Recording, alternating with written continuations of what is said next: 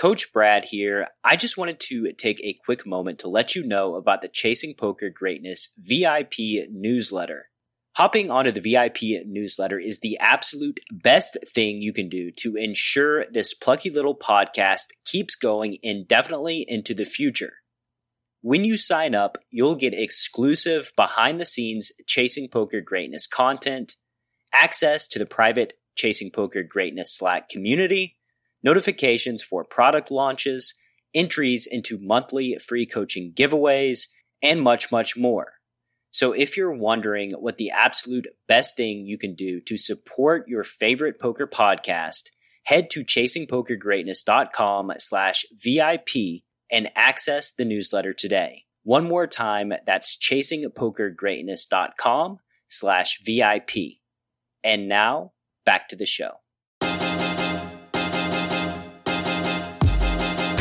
Legendary champions, next generation stars, and tireless ambassadors of the game, sharing their wisdom and guiding your journey to high achievement on the green felt.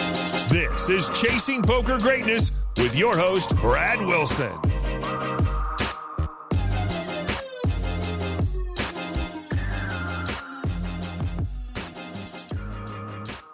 Welcome, welcome, welcome, my friend, to the Chasing Poker Greatness podcast. As always, this is your host, the founder of ChasingPokerGreatness.com, Brad Wilson, and today's guest on the show is the always hilarious and endearing Sarah Herring. This is round two with Sarah, so if you missed round one, I would highly recommend you go back and check that conversation out. And because so much has happened since last December, and neither her nor I can contain our rabid curiosity, this is going to be a very wide ranging conversation. As a matter of fact, I couldn't stop smiling and laughing as I was listening back to this episode so that I could record this intro. That sense of joy and happiness I feel when producing these episodes of Chasing Poker Greatness for you are honestly the reason this show is still around. So I just wanted to take a moment to thank you for listening and to also thank all of my past Chasing Poker Greatness guests for being such amazing human beings. With that said, Sarah and I are going to explore COVID, of course, her life as a new mom, and have a quick check in with the going ons of the poker world. You're also going to hear both of us pull a couple of skeletons out of our closets and talk about how our childhoods shaped us into the humans we are today. How Sarah suffered a very serious injury that could have been much worse had she listened to a medical professional. Sarah's experience of her and her husband being sick with COVID 19, and much, much more. And before we dive into this episode, if you'd like to be more efficient in your poker learning while gaining focus and clarity so that you can skyrocket your game, check out pokerwithpresence.com. One more time, that's pokerwithpresence.com. Without any further ado, I bring to you one of my all time favorite human beings in the world of poker, Sarah Herring.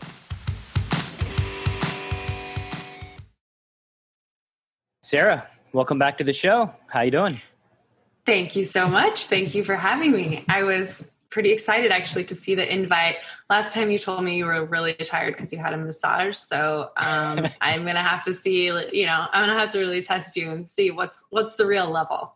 Yes. Now that you say that, it, it all comes back to me. And I, I actually had another couple of guests on days where I had massages and had to tell my masseuse like, "Hey." I can't be completely knocked out for these. I got to perform in a few hours. But um, yeah, that's good. I, I get a do over. I, I, just yeah. realized that. Yeah, that's lucky for you. But don't worry, I can uh, I can carry the show, no problem. That's that's also what I do. So yeah, I mean that's all I'm asking you to do every every interaction that we have ever. Um, quite a few things have happened in your life since then. You gave birth for one. So let's start there. Congratulations. How Thank is you. it like being a new parent?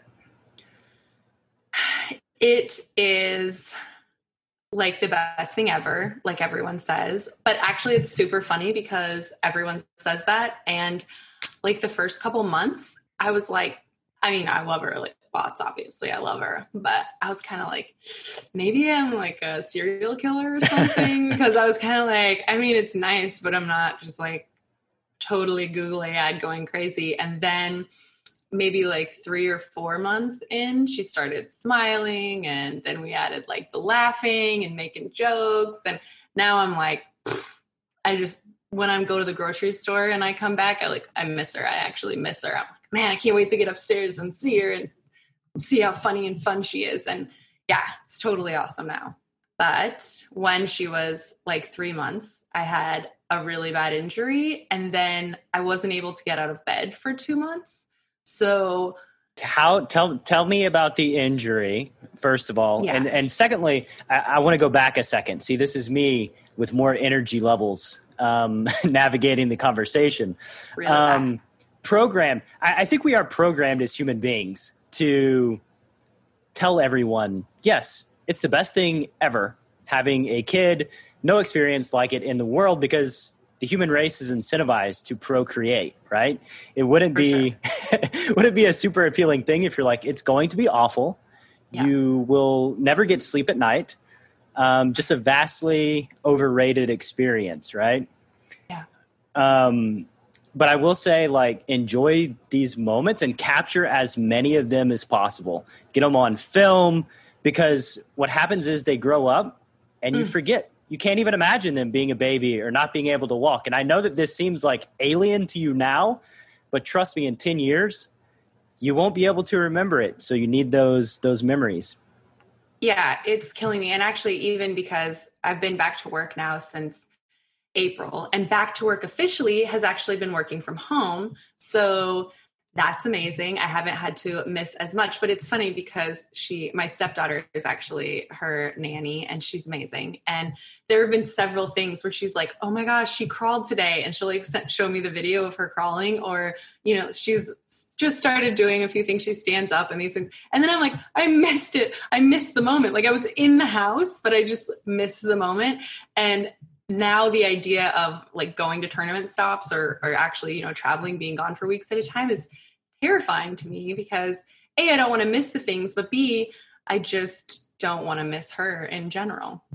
Yeah good news. I don't know that traveling for tournaments is going to be a thing for a while so you kind of kind of dodged the bullet there i think. Just you know all it took was a global pandemic That's what I'm hoping. But so we, I shot the Poker News podcast this morning, and Chad just got back from. They had a live tournament stop in Sioux Falls, South Dakota, or something like that, and then they got just record-breaking numbers for that stop in that event. Like I think their the record before had been 200 and something entries, and it got like 500 something entries. So I'm definitely it'll be interesting to see what happens. And and i even mentioned you know to them on that show because they were saying well we'll see how it goes. But i'm like we're not going to know how it goes because if a bunch of people get sick two weeks from now from that poker tournament stop like nobody's going to know that right? Nobody's going to be keeping track of that or making sure. So i do think if it was a test to see whether or not the appetite is there it clearly is. And if it's a test to see whether or not it's you know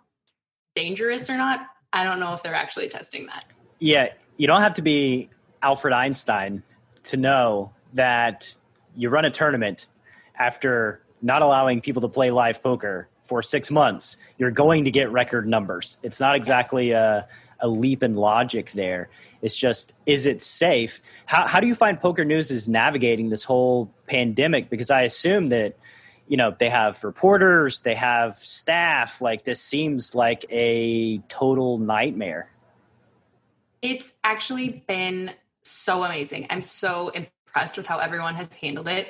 Basically, we all just very quickly realized okay, we've got to come up with some dynamic, interesting ways to cover these online tournaments. We've got to work with these clients who are still going to try to run, you know, tournaments or run cash games or whatever. And we just have to figure out new ways to to cover things and make them interesting. And I actually think it brought out some really cool ideas for things that we probably should have been doing already. And we've really managed to have record numbers in terms of people on the site and in terms of people signing up for poker. So I think for poker itself, it's actually been really good.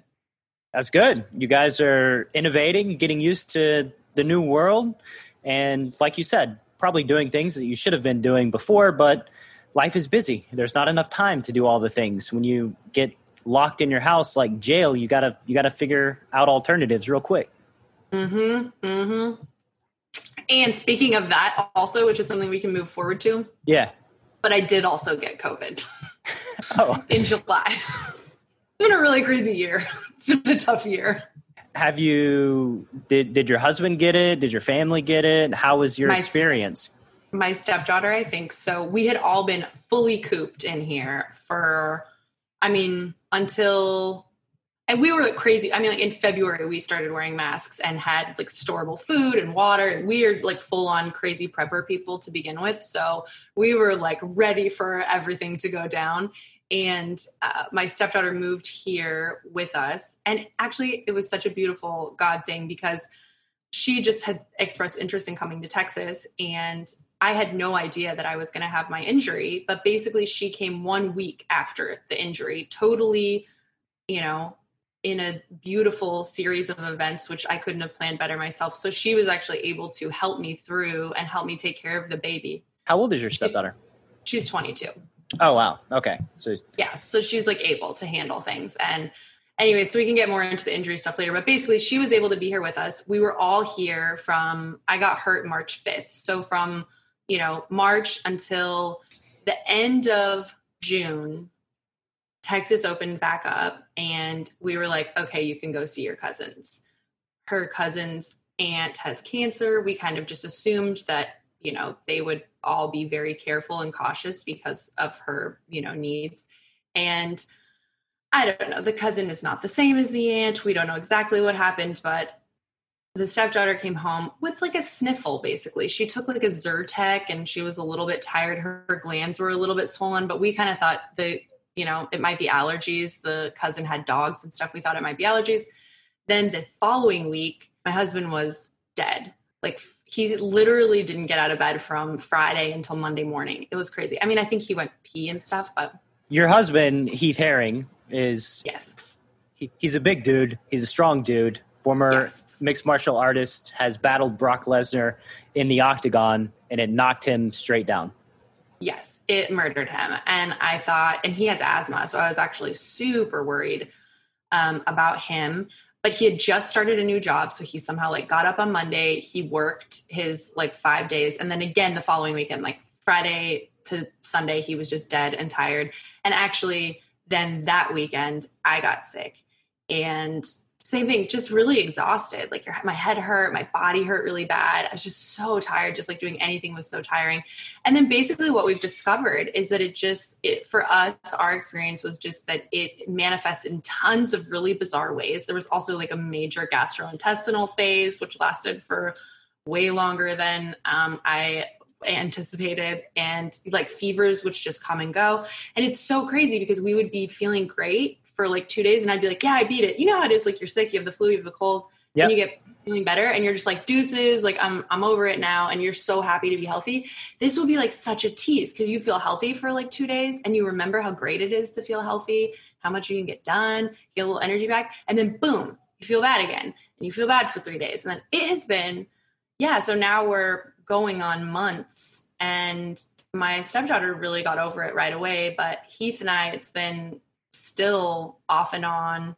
I'd actually say I think in the last couple weeks we've both sort of just pushed through, but man, it's so bizarre. And then you start looking up things like, is this this? Is this it? And basically everything is it. So I don't know, like everything is COVID. If you like, you know, sweat funny or if you, but because of my job, you know, I didn't want them to think I already had this horrible injury. I took off because of, you know, having the baby. I'm like, oh, now I have COVID. Great. They're just going to think like, what are we doing with this girl? So I went and got tested. And even that, it was super hard to get tested. Like, I don't know. The whole thing is just so weird.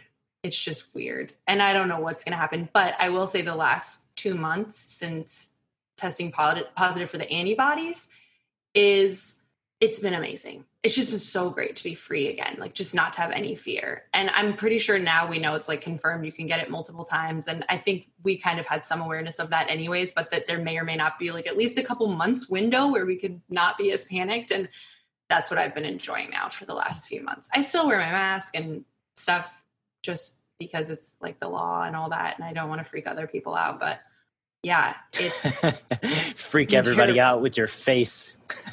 Dude, I just want to be like, I want a shirt that's like, I have the antibodies. Don't worry. like, I'm not going to get you sick. But, you know, people are, are freaked out anyways. And, you know, it also just makes me realize it's like, I wore gloves everywhere. I had physical therapy and, you know, I wore my mask everywhere from like February moving forward. I was so careful. And then it's just like, you know, I still got sick. So I don't know. I wish everyone luck who's trying to be careful, but I'm kind of just glad to be over it. Yes, I am still trying to be careful and do all the things because I, to my knowledge, have not had COVID. I haven't had the antibody test, but if it, if I was asymptomatic, then maybe I did. But I know that like one of one of the mo- more one of the things that I don't folk, think folks are thinking enough about are the long term effects and just how little we know about what happens after you know you you quote unquote recover. Like, will this be a thing that affects some people for the rest of their life and what what's that going to look like? It's a yeah this is another thing that we didn't talk about the last time you were on the show because global pandemic wasn't a thing. And it's just it's really bizarre how far we've come since then and how normalized like wearing a mask and washing your hands all the time and doing all of these things every single time you get out in public has become. Yeah no, and it's really freaky actually honestly because now occasionally i'll forget you know i'll leave my mask in the car or whatever and then halfway into the store remember oh my gosh yeah i need that or into the restaurant or and it's and it's funny because there's parts of it that it's super bizarre like seeing a winner photo with someone in a mask it's just it looks like they're there to rob the place you know but now that's normal and if you're not wearing a mask you're there to rob the place and uh, but also it's so crazy because now that I've had it, I'm less afraid, right? So we've gone to restaurants and stuff in the last uh, month or so, and it's this ridiculous kabuki dance where you wear the mask when you walk in, and then you remove the mask when you're at the table, and then you put the mask back on when you leave. But I mean, realistically, we just went to a Brazilian barbecue this last weekend. And I mean, they're literally just putting the meat, like they have to slice it right in front of your face. And the whole, I mean, I was just like, this is such a funny dance that we're doing where it's very clearly the illusion of safety. I mean, it's the same thing in the airport, right? Where it's like, okay, like do the TSA check, whatever. Really, the illusion of safety is hysterical and not probably all that effective. Yeah, don't get me started on the theatrics at the airport. I think this every single time I'm getting checked for all this stuff, all I think is like, this is just a mirage. all of these yeah. people and it's spending, right? spending their life as actors on a stage just to yes. make make us feel more safe. Yeah, um, a hundred, a hundred percent.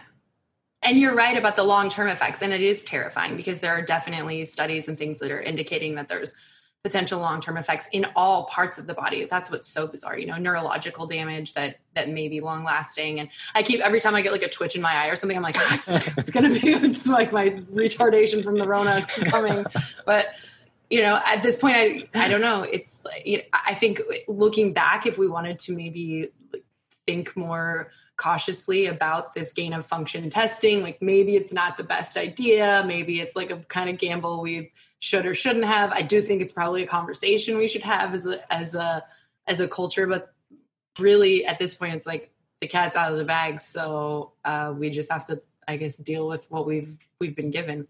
Yeah if you're the time to deal with the pandemic is months before it happens, not six months after the genie's out of the bottle. Because it's out of the bottle now, and no matter how much we want things like sports and football and going to a concert or going out to dinner, it's just not going to happen because we want it, right? We have a massive problem that we got to solve. Yeah. Um, hopefully, hopefully we can solve it. Well, it'll get solved one way or the other, I guess, on a long enough timeline. Yeah. Going back, so you horrendously broke your leg. Can you tell tell me what what happened? What's the story behind that? It's so crazy. And I'm actually still concerned that maybe I have some sort of like larger issue. I've had some people reach out to me after telling my story and said maybe I have celiac disease or maybe I have some other thing. Apparently there's some diseases which manifest in this way where your bones just like snap apart. but basically I was um, just I, I, my mom and my grandma came to see the baby, and so we rented a little Airbnb uh, on a lake close by me, and it was beautiful, called the Tree House. So it was kind of like nestled up in this hill um, on a lake, and I was so uh, you know PG thirteen, just there with my my grandma and my mom. I was going to take pictures of my mom on the on the pier. Where's and, the thirteen? You know, where's just, the thirteen aspect of it? Why is it? You know, because like I probably cussed and stuff. You know, you've got to okay. give yourself a little element um, in there because it's me. Yeah, but you know, it's I wasn't like drinking or going crazy. Basically, I just was walking down this. It was like a pretty steep path, and uh, granted, it didn't have any rails to grab onto, but I just uh, there had been a big storm. I think there was some pine needles and stuff on the path, and I just slipped. And it was like such a non moment, right? Like my mom was like, Are you okay? And it's just one of those things where you're like, Yeah, what an idiot. And like I went to stand back up and I couldn't stand at all. And so I obviously looked at my foot and it was just like dangling. oh. like my foot was just like hanging and i could actually see like the the bones they weren't like protruding through the skin but you could clearly see the two like your tibia and your fibia like just there and then like the foot was hanging it was pretty grotesque and um so my mom went and got Heath, and we were like, okay, we have to go to the hospital. And of course, we were like equidistant between two hospitals. It's just these dumb things, right? And that you don't even consider. Like, what do you do if you're somewhere random and you're unfamiliar with the sector. And we just you know like flipped a coin basically and went to one one of the hospitals and which was 45 minutes from where we were. I cannot even tell you like every single bump we went over i was like oh but i still was kind of in shock. It honestly like it, i didn't prior. I kept saying because I had just had the baby a few months before and I did that without any drugs. And I was actually like, this is less painful than giving birth, like, no question. Like, giving birth is way more painful than this. And so we go to the hospital and they're like, yeah, it's pretty bad. And again, it was just such a such a god thing. I think my husband has a friend who's a hospital administrator who just happened to call him that day. Actually, because we were thinking if they tried to um, quarantine Houston or whatever, you know, a lot was still going down in China. And we were like, if they try to quarantine Houston, we should go stay with our buddies who are out of this sort of city. And then like, you know, we don't ever get trapped in, in an environment where everyone has COVID and we're stuck in an apartment. Anyway, so we'd been talking to him about maybe going to stay with him. He just happened to call while we were in the emergency room. And he was like, it's like dangling. he was like, yeah. He's like, okay, so I don't know if you ever like your wife is pretty young and pretty healthy. If you want her to walk normally, I'm gonna suggest that she get surgery like immediately because this was like a Thursday evening, right? So I, I probably would have to wait a while. And so the emergency room was just like, okay, well, you're probably going to need to talk to like an orthopedic surgeon. We'll like set it as best we can. And then you need to, I was like, could you recommend one? Like, what the They're just like going to be like, your foot is falling off, but like, we'll just tape it up here and then we'll send you on your way.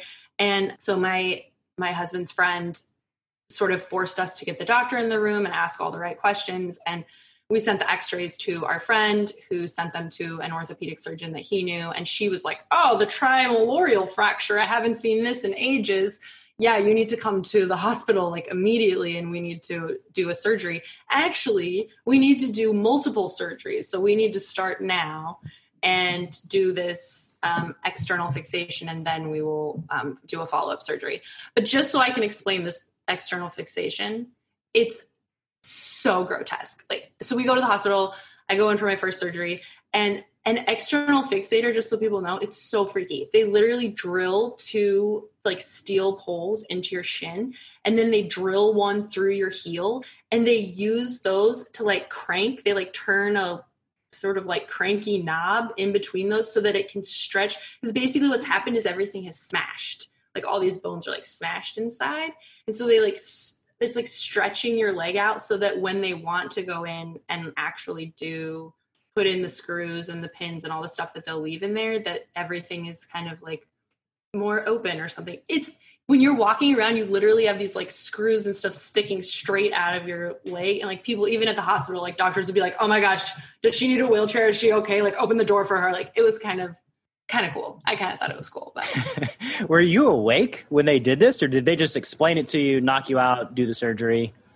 no, I was definitely out for the surgery, which was crazy because I've never been knocked out before.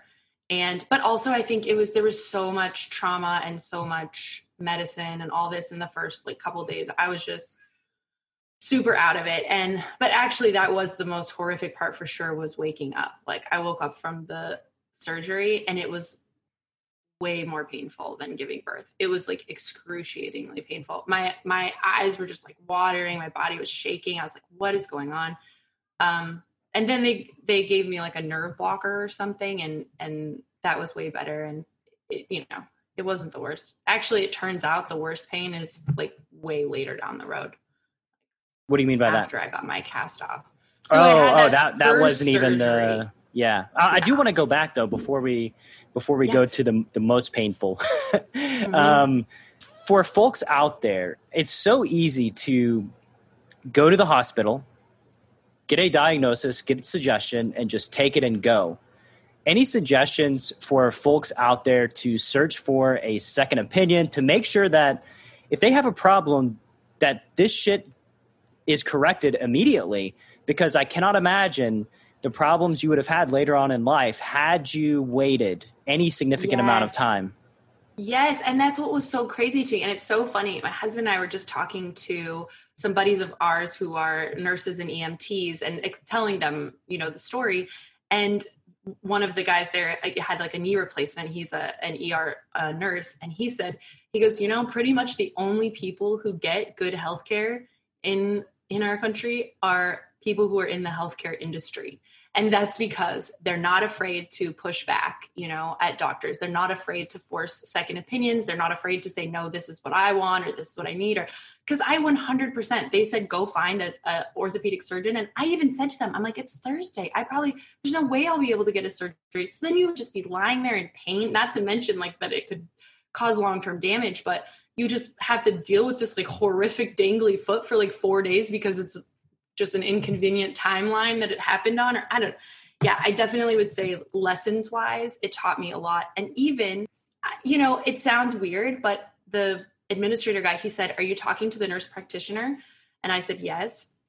And he said you need to talk to the doctor and so then when I told the nurse practitioner, I'm sorry, but I really need to talk to the doctor about this. And he was like, I, have been doing this for 30 years. Like, this is what I do every day, you know, da da da. And I was like, okay, I'm just like, my friend is a hospital administrator and he's telling me that he would like to hear from the doctor this answer or whatever. And it was this very uncomfortable sort of, you know, like I was coming at him in some way or like, I want to talk to your supervisor or whatever. And it was mostly just that I actually it turned out he really didn't have a full complete picture of what the extent of the injury was right? Maybe he doesn't understand how to read the x-rays in the way or he doesn't have the dialogue or whatever. And so my husband just finally was like dude we need not only do i need the x-rays but i need to talk to the doctor. And i don't want to say that i'm like maybe being a woman i don't know but for me it was very uncomfortable to have that confrontation and so then when my husband came in and was just like, we need to talk to the doctor, blah, blah, blah, blah, blah.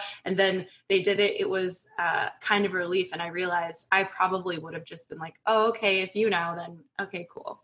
So two things there. And this this fires me up. Number one, if you're in the medical industry, don't do things just to pacify your own ego in a situation that has lots of consequences for someone down the road. I think number one, that's pretty much bullshit. Number two, the type of person that believes they have the answers and is resistant to seeking out somebody who can potentially give more information is not the type of person that you want to trust. Right. Because they're not actively seeking to grow. They have all the answers in their mind. This is a human being that you just want to bypass. That's yep.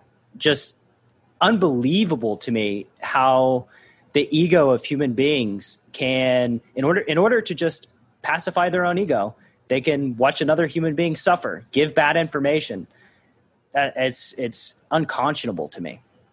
And it's so interesting to me how it's structured right? Because the emergency room is basically made for these very specific things and yet almost everybody in a situation like mine, that's where they're going to end up, right? So an emergency room is most effectively used to like stop your bleeding, maybe like fix you if you have a heart attack. Like there's just strokes, like things, there's things emergency rooms are just made to deal with. But like severe bone traumas or, you know, like severe things that happen with your extremities, they're just not really effectively able to handle those types of things, nor do they really know that much about it. So I was like, maybe there should be an infrastructure where they could say, hey, and also we have an orthopedic surgeon on call who could help. Like it doesn't seem like that much of a stretch, right? If my hospital administrator friend could do it.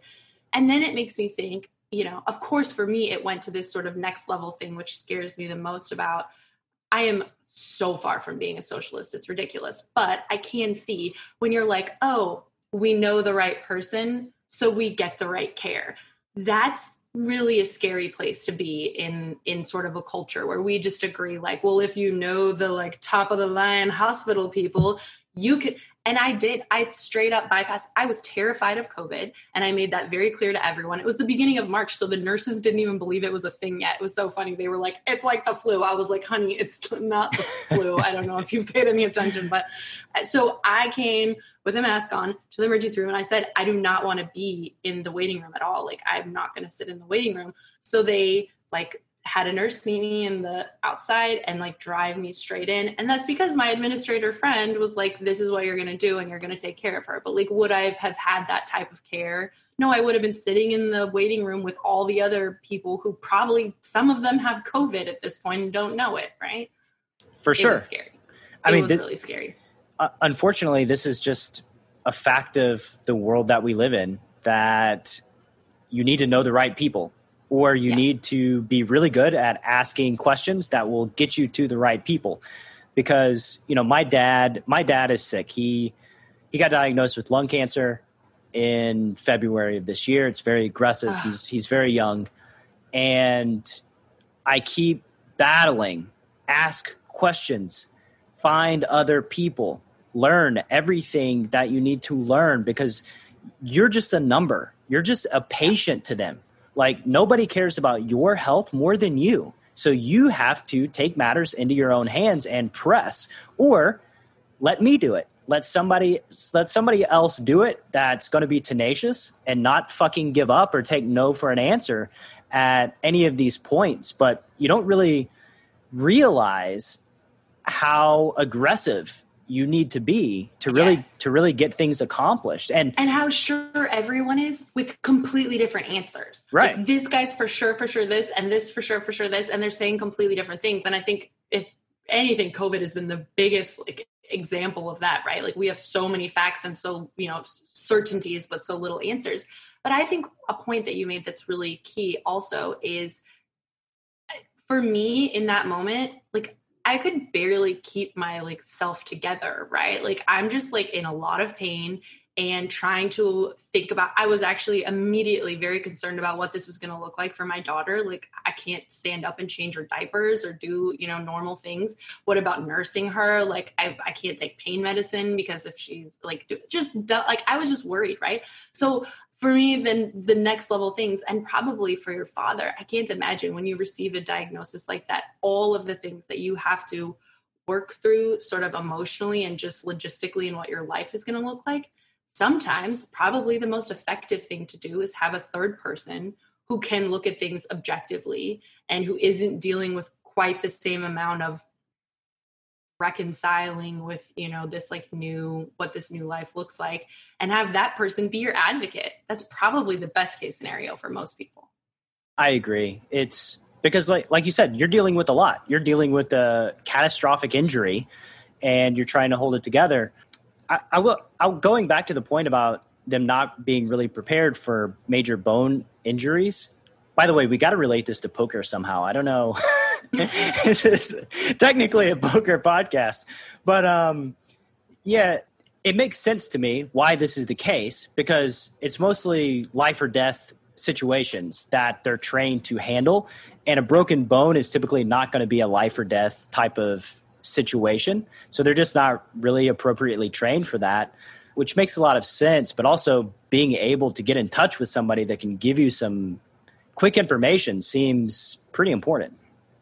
Yes, and really, I text message the you know the administrator sent the texts of the x-rays. Like from a text message she was able to be like oh yeah da, da, da, it's this and like she needs this to happen. And i was like that sort of access does not seem that complicated to be able to arrange or work out especially with how you know sort of interwoven the hospital system is at this point. There since then i've been dealing quite a lot with the insurance and overcharging and undercharging and all these things. And there's definitely I think there's definitely ways they can they can improve that. Certainly. Hundred percent.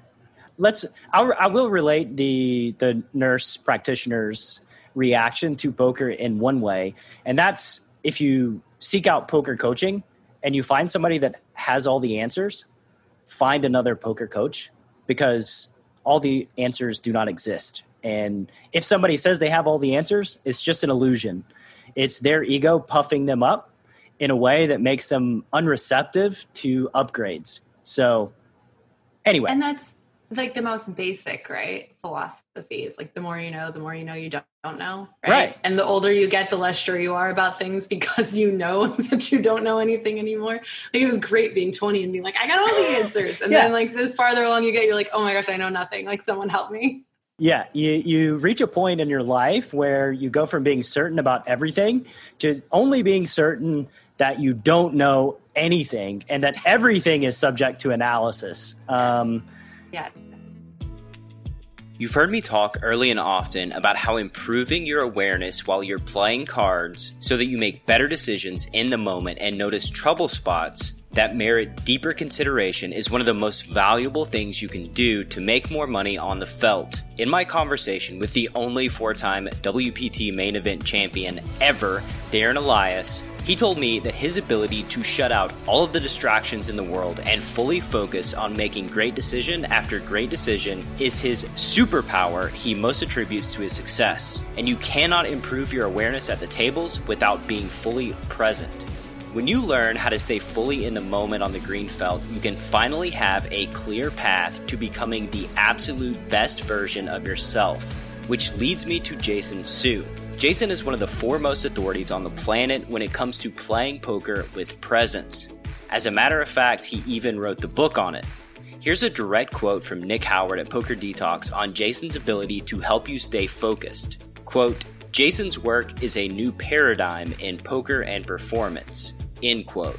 And these aren't just empty words. Nick has put his money where his mouth is by hiring Jason to coach up the Poker Detox crew. And as a loyal listener of Chasing Poker Greatness, you know by now that I would not be promoting anything I didn't 100% believe would improve your poker skills and your life. So if you want to master your emotions and perform at your peak with presence while doing battle in the arena, you'd be doing yourself a grave disservice if you didn't check out Jason's work at pokerwithpresence.com. One final time, that's pokerwithpresence.com. So, how are you doing with your leg? Are we walking around? How how's recovery? Yeah, so I'm walking now. It's I walk every morning with um with my husband, which is actually, you know, there's been a lot of of really positive things that have come from this. I think I'm a person who tends to I'm an overdoer for sure. I'm super busy all the time with things. I always feel like I should be doing something. And why why do you think that having, is? Let's stop. Let's stop and let's let's kind of go deep in the psychology. Um, why why do you think you're over somebody that does a lot of things? That's a very interesting question. I think probably if you want to know the truth, I don't know. I read this book a very long time ago, which was called Adult Children of Alcoholics. I was literally like 16, I think, when I read this. And so my father is an alcoholic and um and a drug addict. And it's something they say for a lot of children who grow up in like a really chaotic environment is that then they want to control everything in their own world right? So like in a in that house maybe the whole house would be like dirty and crazy but like my room would be clean and together. And um, that they like overcompensate right? They become overachievers. They want to appear normal and have everyone think that everything's normal and good with them. So I think why why though? Would... why, why why do they do these actions I think to like have a sense of control in your own life in a world that feels very out of control to like create a sense of control maybe it, it's interesting that, that you specifically say that because I am the same. And this is mm-hmm. something that I've recently been working on and thinking about is that in my life, I, okay, here's a situation that recently happened. Our AC broke, it's still broken. I believed that the person who was fixing it was quoting me way too high, so I sought a second opinion, which drives my wife absolutely crazy because I never believe anything anybody tells me. Me either, because I can do everything better, and research is something I can definitely do. Right. So I I hire another person to come in. They charge three hundred dollars less. I'm like, sweet, perfect, get in there. They get in there. They fix the one problem. They break another part within the AC unit our AC unit is so old, they do not manufacture this part anymore. You cannot replace it. Now we need a whole new AC unit. So I'm sitting there digesting this news. Like my wife's at work, and I'm realizing that I now have to tell her that I annoyed her by finding these other people. I paid $450 for my AC to be broken irreparably. And I'm just so mad. Like, I one of my students texted me, Thomas, and he's like, "Hey man, what's up? We got to meet up today." And I'm like, "Dude, I can't. I'm so mad. I can't even see straight. Like I'm just so angry." And I and I was sitting there in my computer chair, and Thomas even said, "Like I've never seen you upset. Like I've never seen you mad at anything." And I was just asking myself, why? Why do I feel such rage about this situation? And I kind of just sat with the feeling, you know, of not being in control. And I realized that control is something that I've gone out of my way to have my whole life. And I realized for me, it stems from, like you said, a chaotic childhood. I I love my mom. I will say that when I was in high school and when I was in middle school, if I had a half day at school, so I get picked up at noon, my mom would not show up at noon. She would Never. show up at mine either. yeah, I'd be the last person there.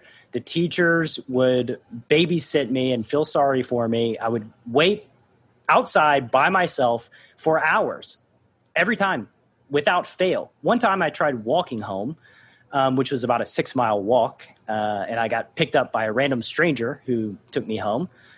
And I've just realized that, like, that feeling of unworthiness that comes from not being able to count on an authority figure created such emotional trauma in me that I never dealt with. I never sat with this feeling and tried to heal it and said, it's okay.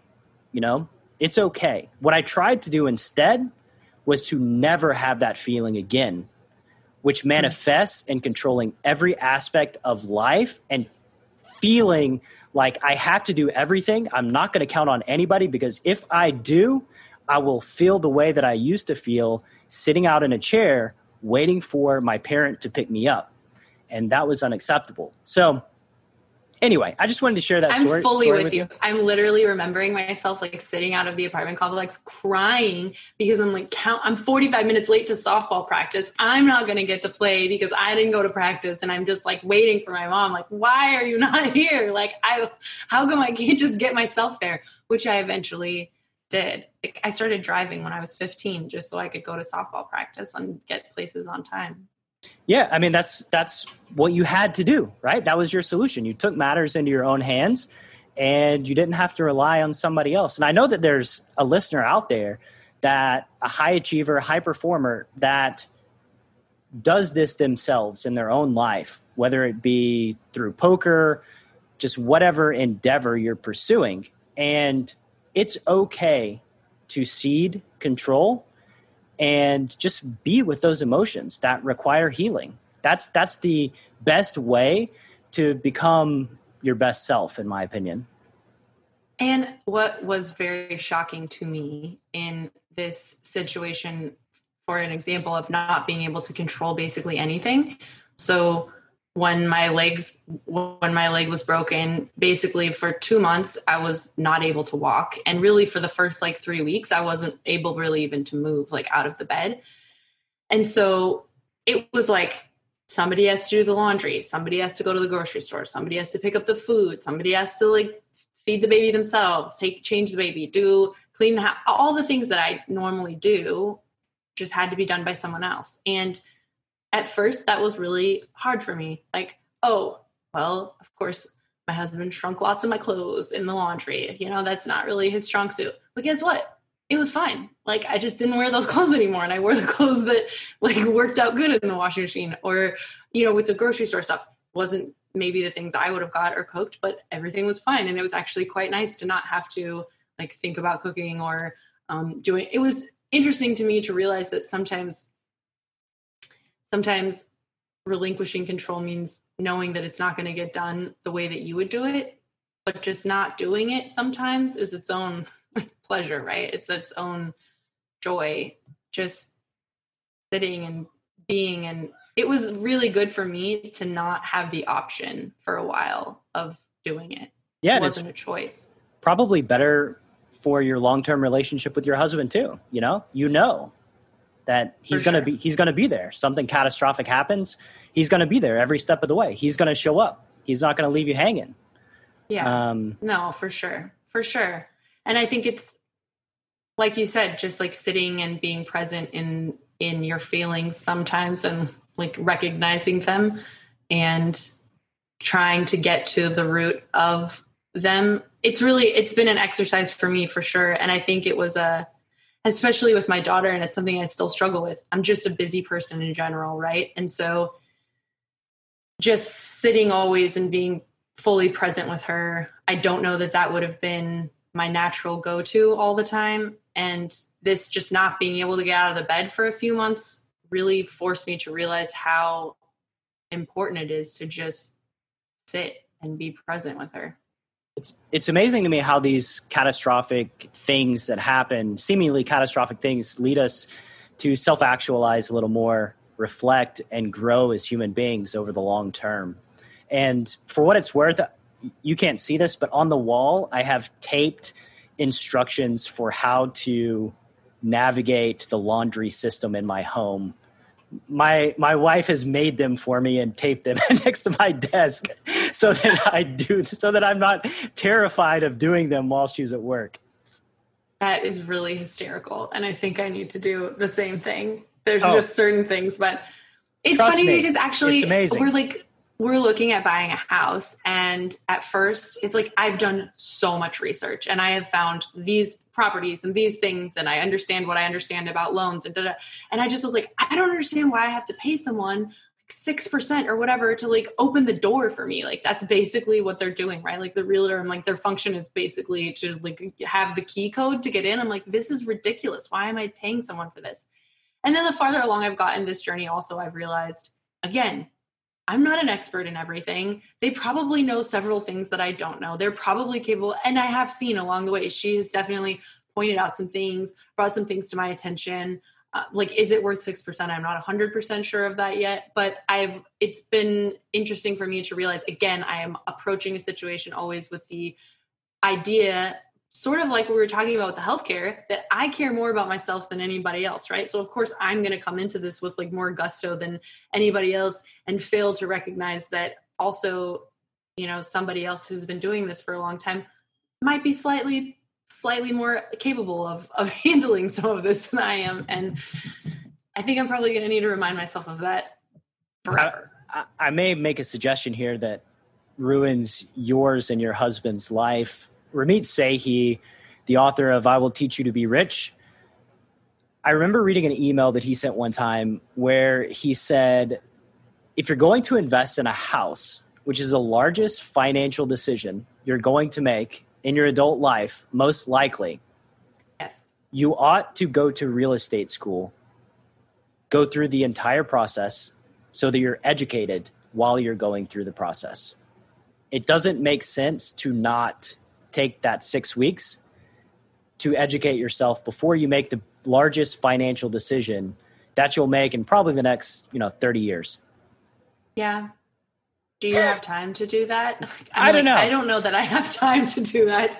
Like i don't know if you do or point. not i'm just throwing that out there. Maybe there's somebody else there's somebody listening right now that's thinking about buying a house, and education is always good.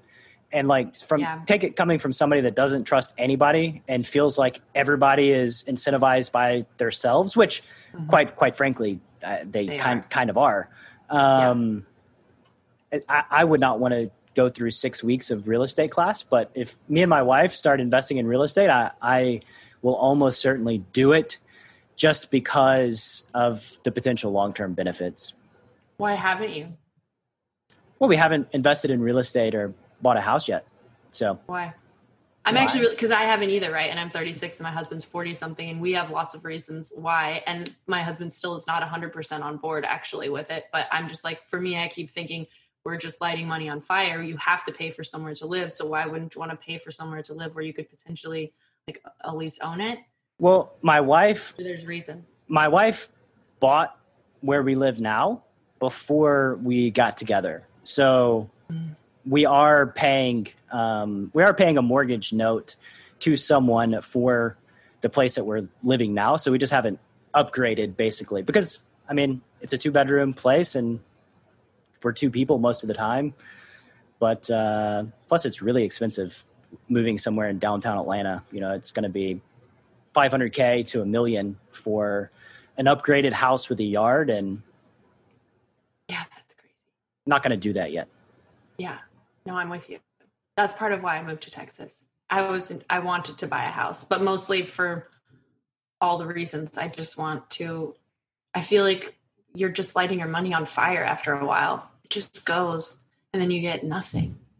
also I I just See? want, I don't know.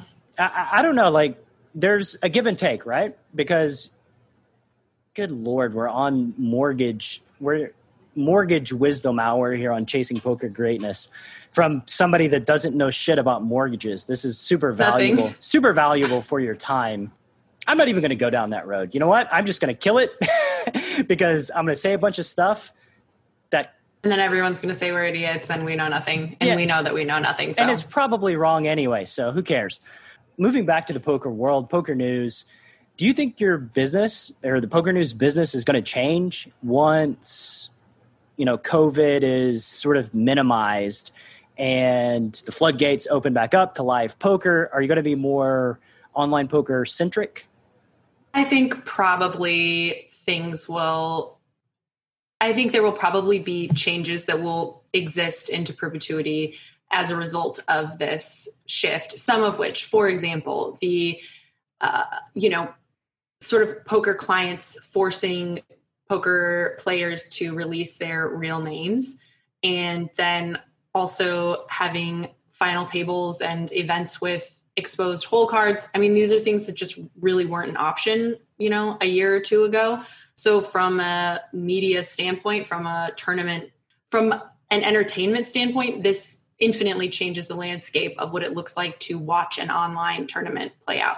When you actually know who's playing and you can actually see the cards that they had, it's pretty fun to watch. It's not quite as fun as live poker, I would say, but it's still pretty fun to watch. So I think some elements of that are just always going to continue to exist now, and people will be more interested in watching. Also, the games are different. There's a lot of interesting stuff that happens, I think, with online play that doesn't necessarily translate always into the live realm. Like Um, what? But then I think, mm, I think that the play styles are a lot different. Not always, but sometimes you find players who are very specifically suited to high stakes online play or low stakes online play. And when you see them play in a live tournament, their style is just maybe different, more subdued. Most of them don't even go play live tournaments, or else occasionally you get like qualifiers or something. And then you have some live players that transition very well either way, but I think some live players are not quite the same online, don't have the same capacity. Although I think we are seeing a lot that mm, quite a few of them are now that you almost have to be good at both in order to stay at the top. For sure. But there's still a lot of online sickos that I just I don't ever see at live tournaments, and it's interesting to watch them play because I think hmm, maybe it's like a sociological thing that there are sort of ways that people play live, and they tend to sort of follow follow trends and do things sort of similar. Things shift a little bit, and then oh, we min raised for a little while. There was like a time where it was like normal to six bet shove with like nothing. That that was maybe like 10 or 15 years ago. But people just have these trends in live poker and they sort of generally speaking, mm, people start to just do a lot of the same things. I think online poker is um, more I guess it goes back to the most basic thing when we're talking about the difference between exploitative and and GTO style, if you will. I think a lot of these sickos online are just like pew pew pew pew pew pew pew pew. It's fun well, to watch. It's so.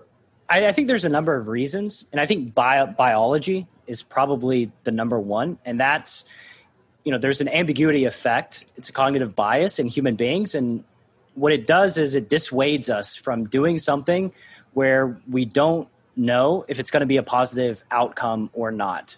And when you just wake up out of your bed, you get your training in, you meditate, you sit down at your computer, and you know that's going to eventually end up in a positive experience, you're not as likely to start playing in live poker with a bunch of different inputs that you're not familiar with as far as, you know, energy, live tells, how quickly you act, just navigate, you know, talking talking to cocktail waitresses, dealing with the dealer.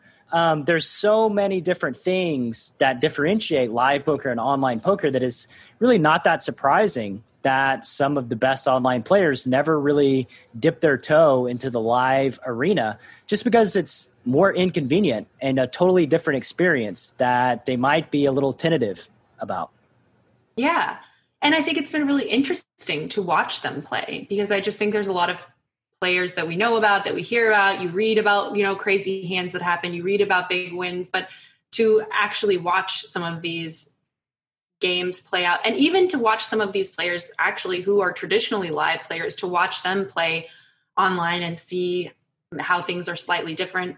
We just saw, oh my gosh, there was such a sick heads up match two weeks ago wow it's so crazy. I can't even remember who it was. That's there's been so many that's part of the problem with this online thing is there's been so many stories and so much going on in so many tournaments. It's like the wsop but on steroids because it's just you know three or four playing all at once with all these everybody's you know all the big names are doing it.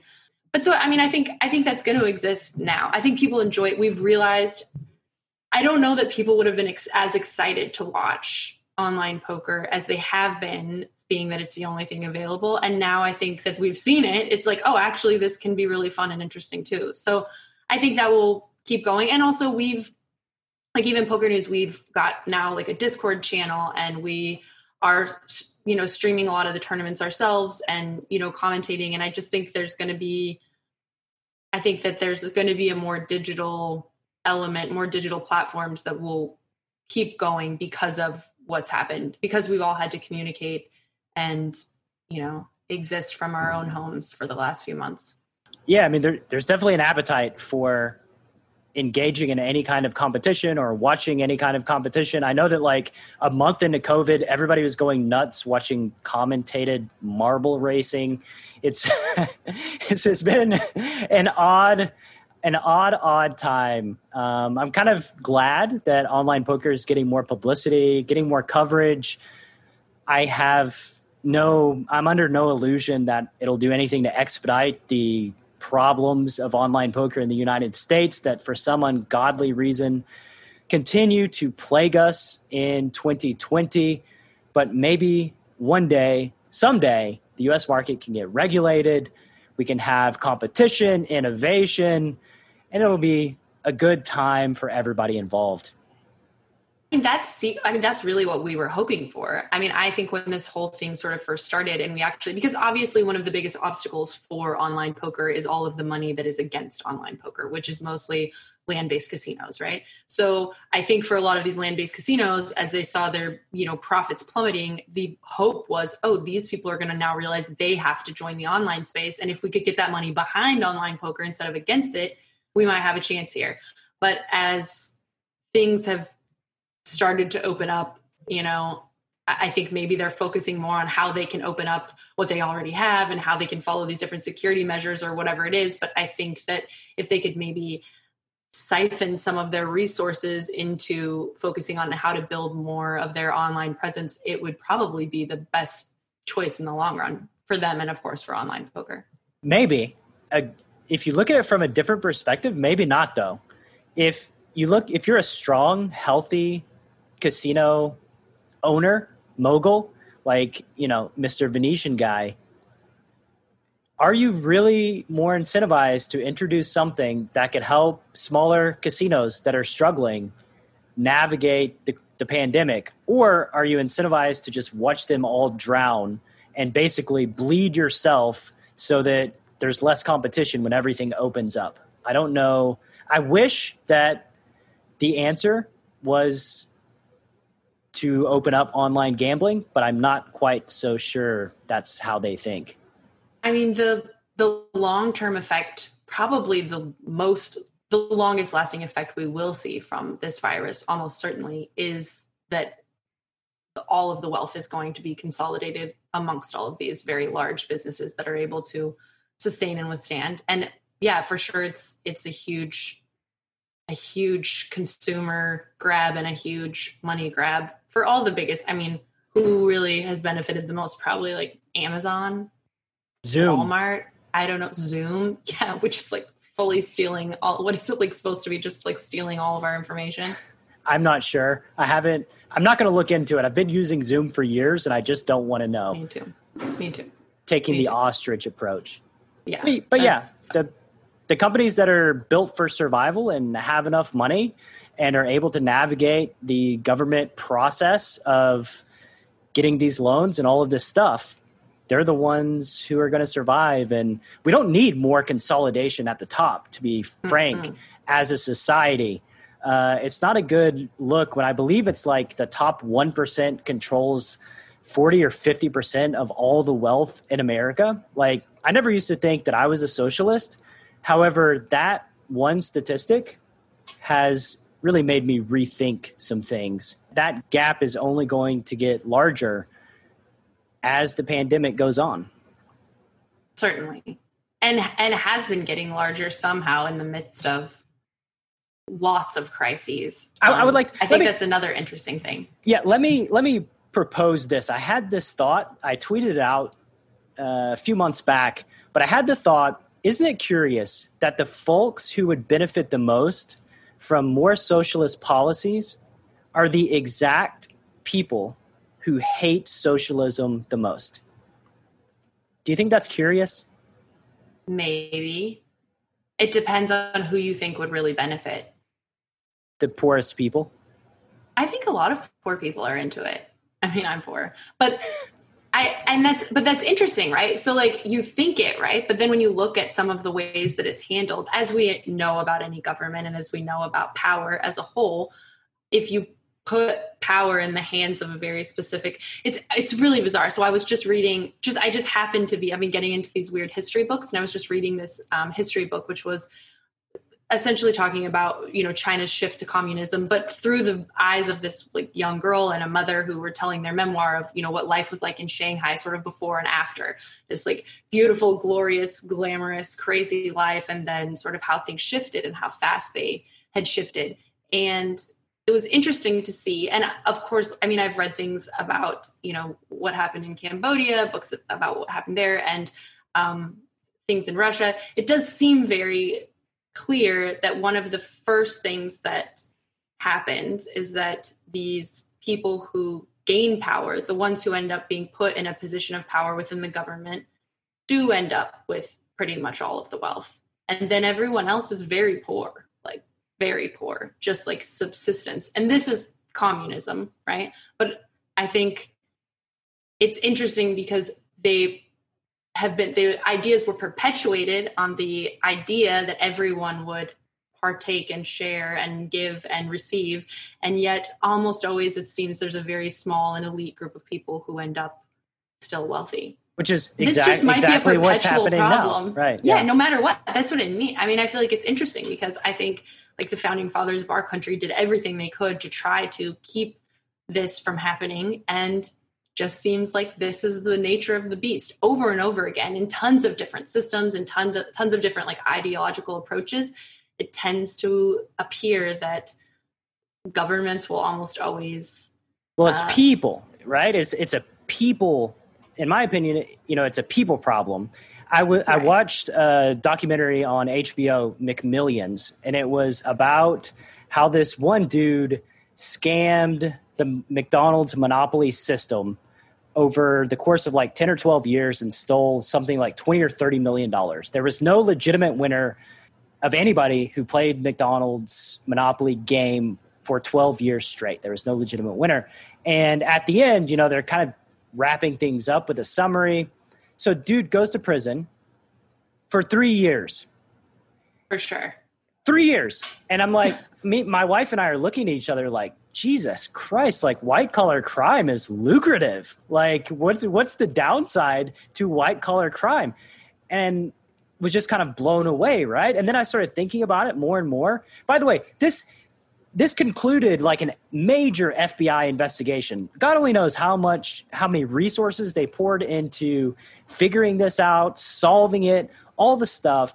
And I realized after thinking about it, the people who are likely to commit white collar crimes are also the people who are writing the laws to deal with white collar crime. So it makes absolute sense that you're more harsh on dealing drugs. You're more har- harsh on all of these other things, but not in an area where it involves scamming people, stealing from corporations, and generating money.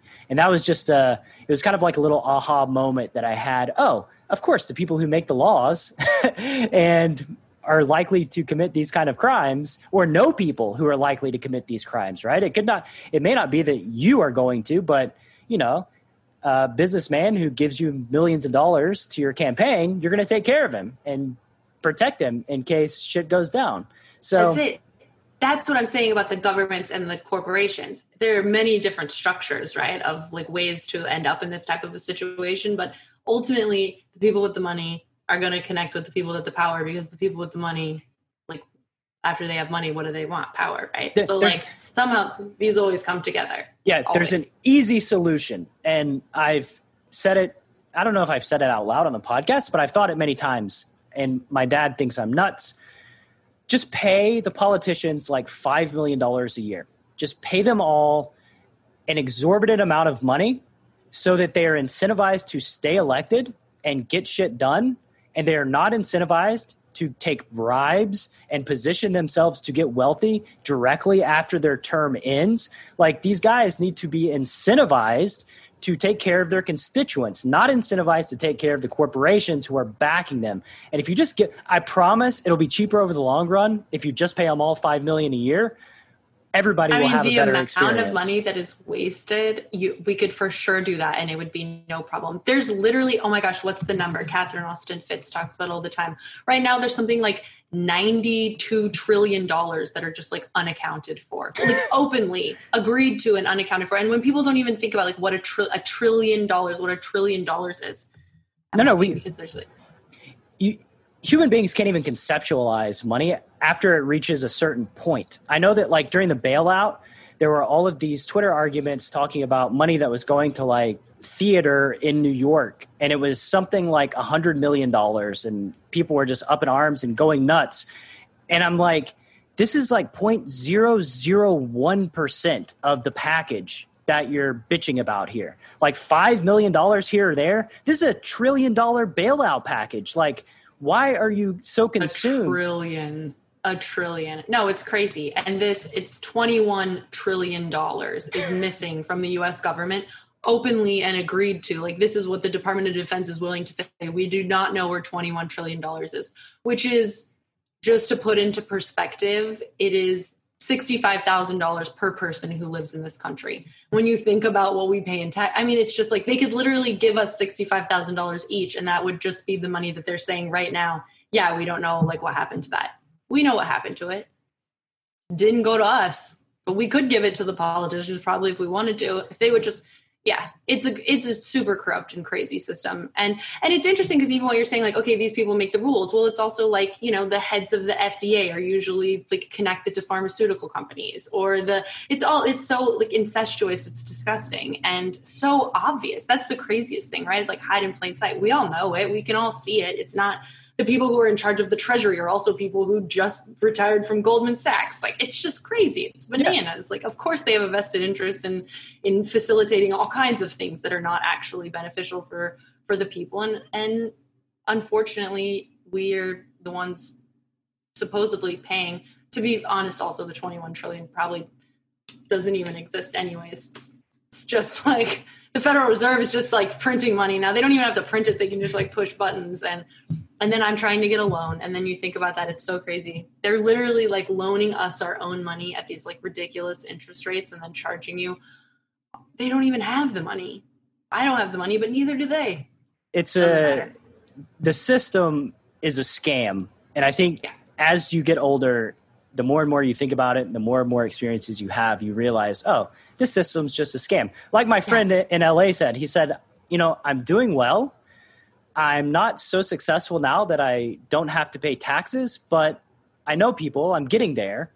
And if you think about that, like Amazon paid no taxes people are when I tell people that they're like, "What? That doesn't make any sense." And also, by the way, we're essentially subsidizing. Not only do they not pay taxes, but we're subsidizing by paying for the U.S. Postal Service. That the U.S. Postal Service is giving them this like ridiculous discount so they can do whatever they do. So basically, we're paying so we can pay to like get the Amazon boxes. Sure, the the government subsidizes jobs for like Walmart, right? Yeah, subsidize the jobs so that they pay their employees less, so that we pay less money for our shit and you know that's just it's a it's a horrible horrible thing but it is is what it is. I mean dude my husband and i watched this thing a couple years ago speaking of walmart but it was just so crazy. So they so my husband's in insurance now and there was this whole crazy i don't want to say scam but it's like we're talking about the people who know figure out all these weird loopholes and write things the way that they're supposed to. So walmart was hiring these old people right to be greeters at the front door of walmart and they were getting all these life insurance policies. I forget what they're called. There's some like specific life insurance policy you can get because basically if someone works for you you have a vested interest in their living.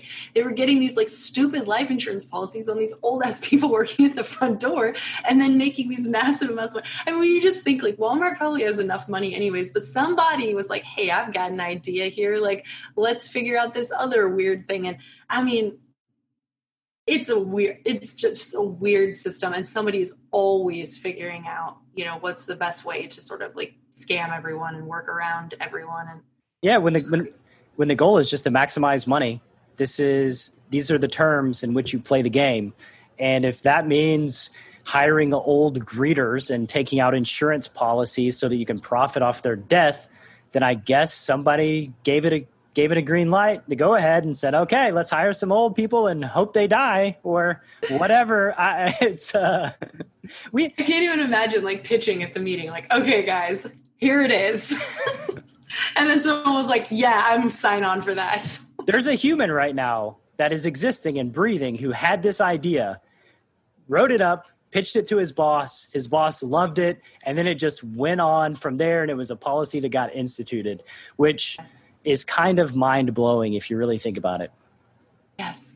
Um, we need to have our own show of just just investigating investigating these like societal issues and figuring out the problem um, yes. because it's something that I think you and I in our last conversation talked about a lot, and I know that we've talked about it a lot on this conversation as well. Yeah, the things that are very concerning because, you know, it's terrifying to watch it and see it, but also feel it's a control thing, right? But feel like you have no control. I can't stop it. I can see it, I can recognize it. I don't want that for, you know, my daughter or whatever, but I can't fix it. So the best thing I can do is just research a lot about it. exactly. We we got to have control. We're driven yeah. by control.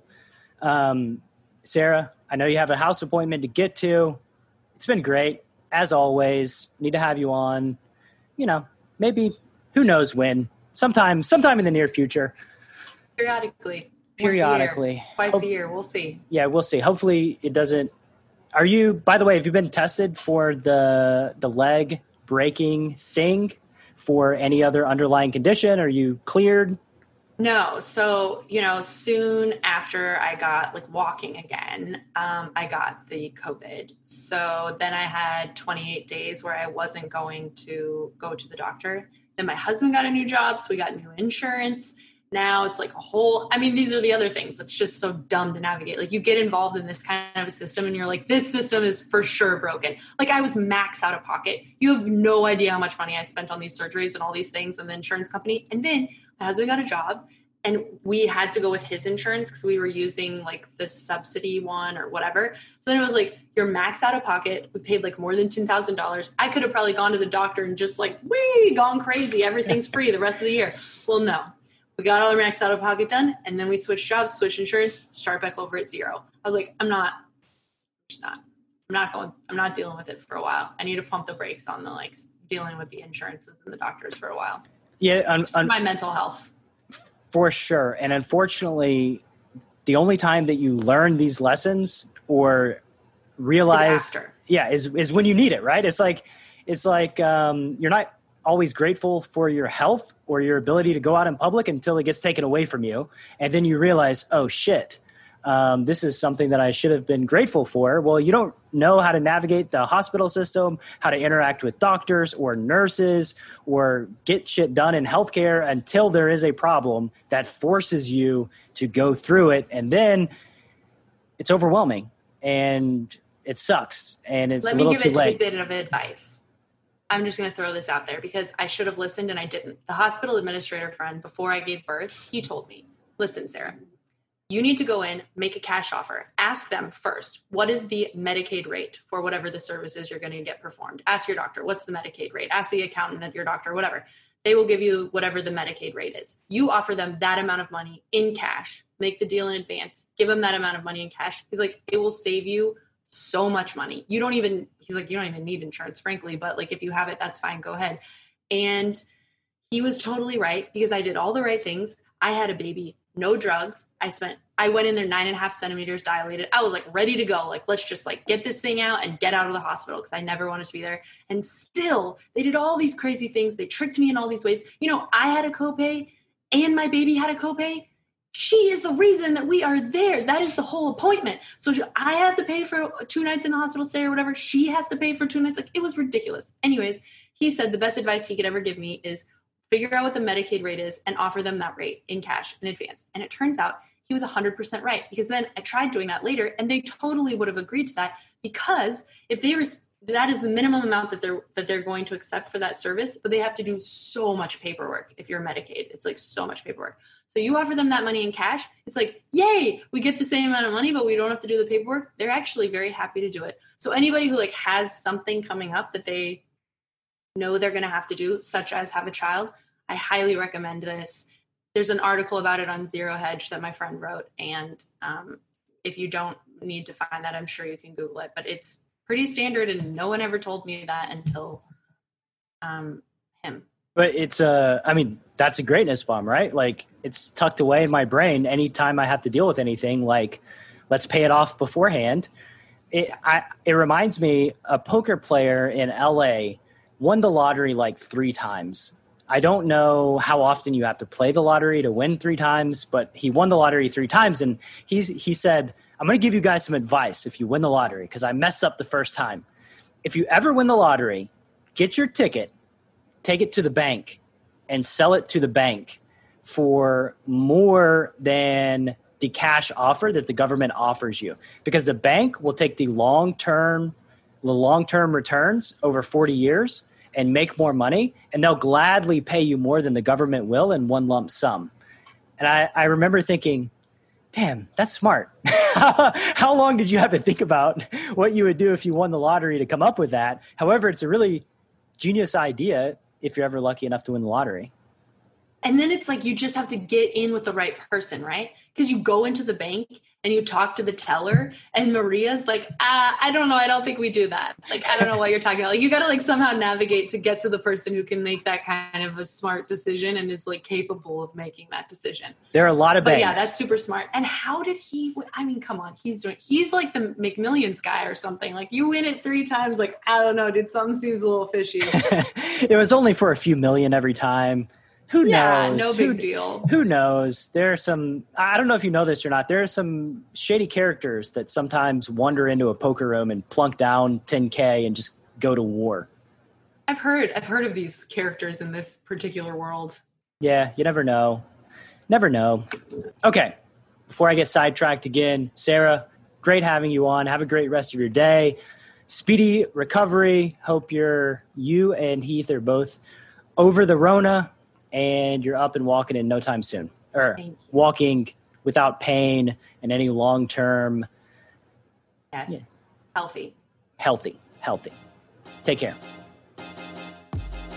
Thank you so much for listening to this episode of Chasing Poker Greatness. If you have yet to subscribe to the show, please take a second to do so on Apple Podcasts or wherever your favorite place to listen to podcasts may be. For more content from me, Coach Brad, please visit our YouTube channel at youtube.com slash enhance your edge, and I'll see you next time.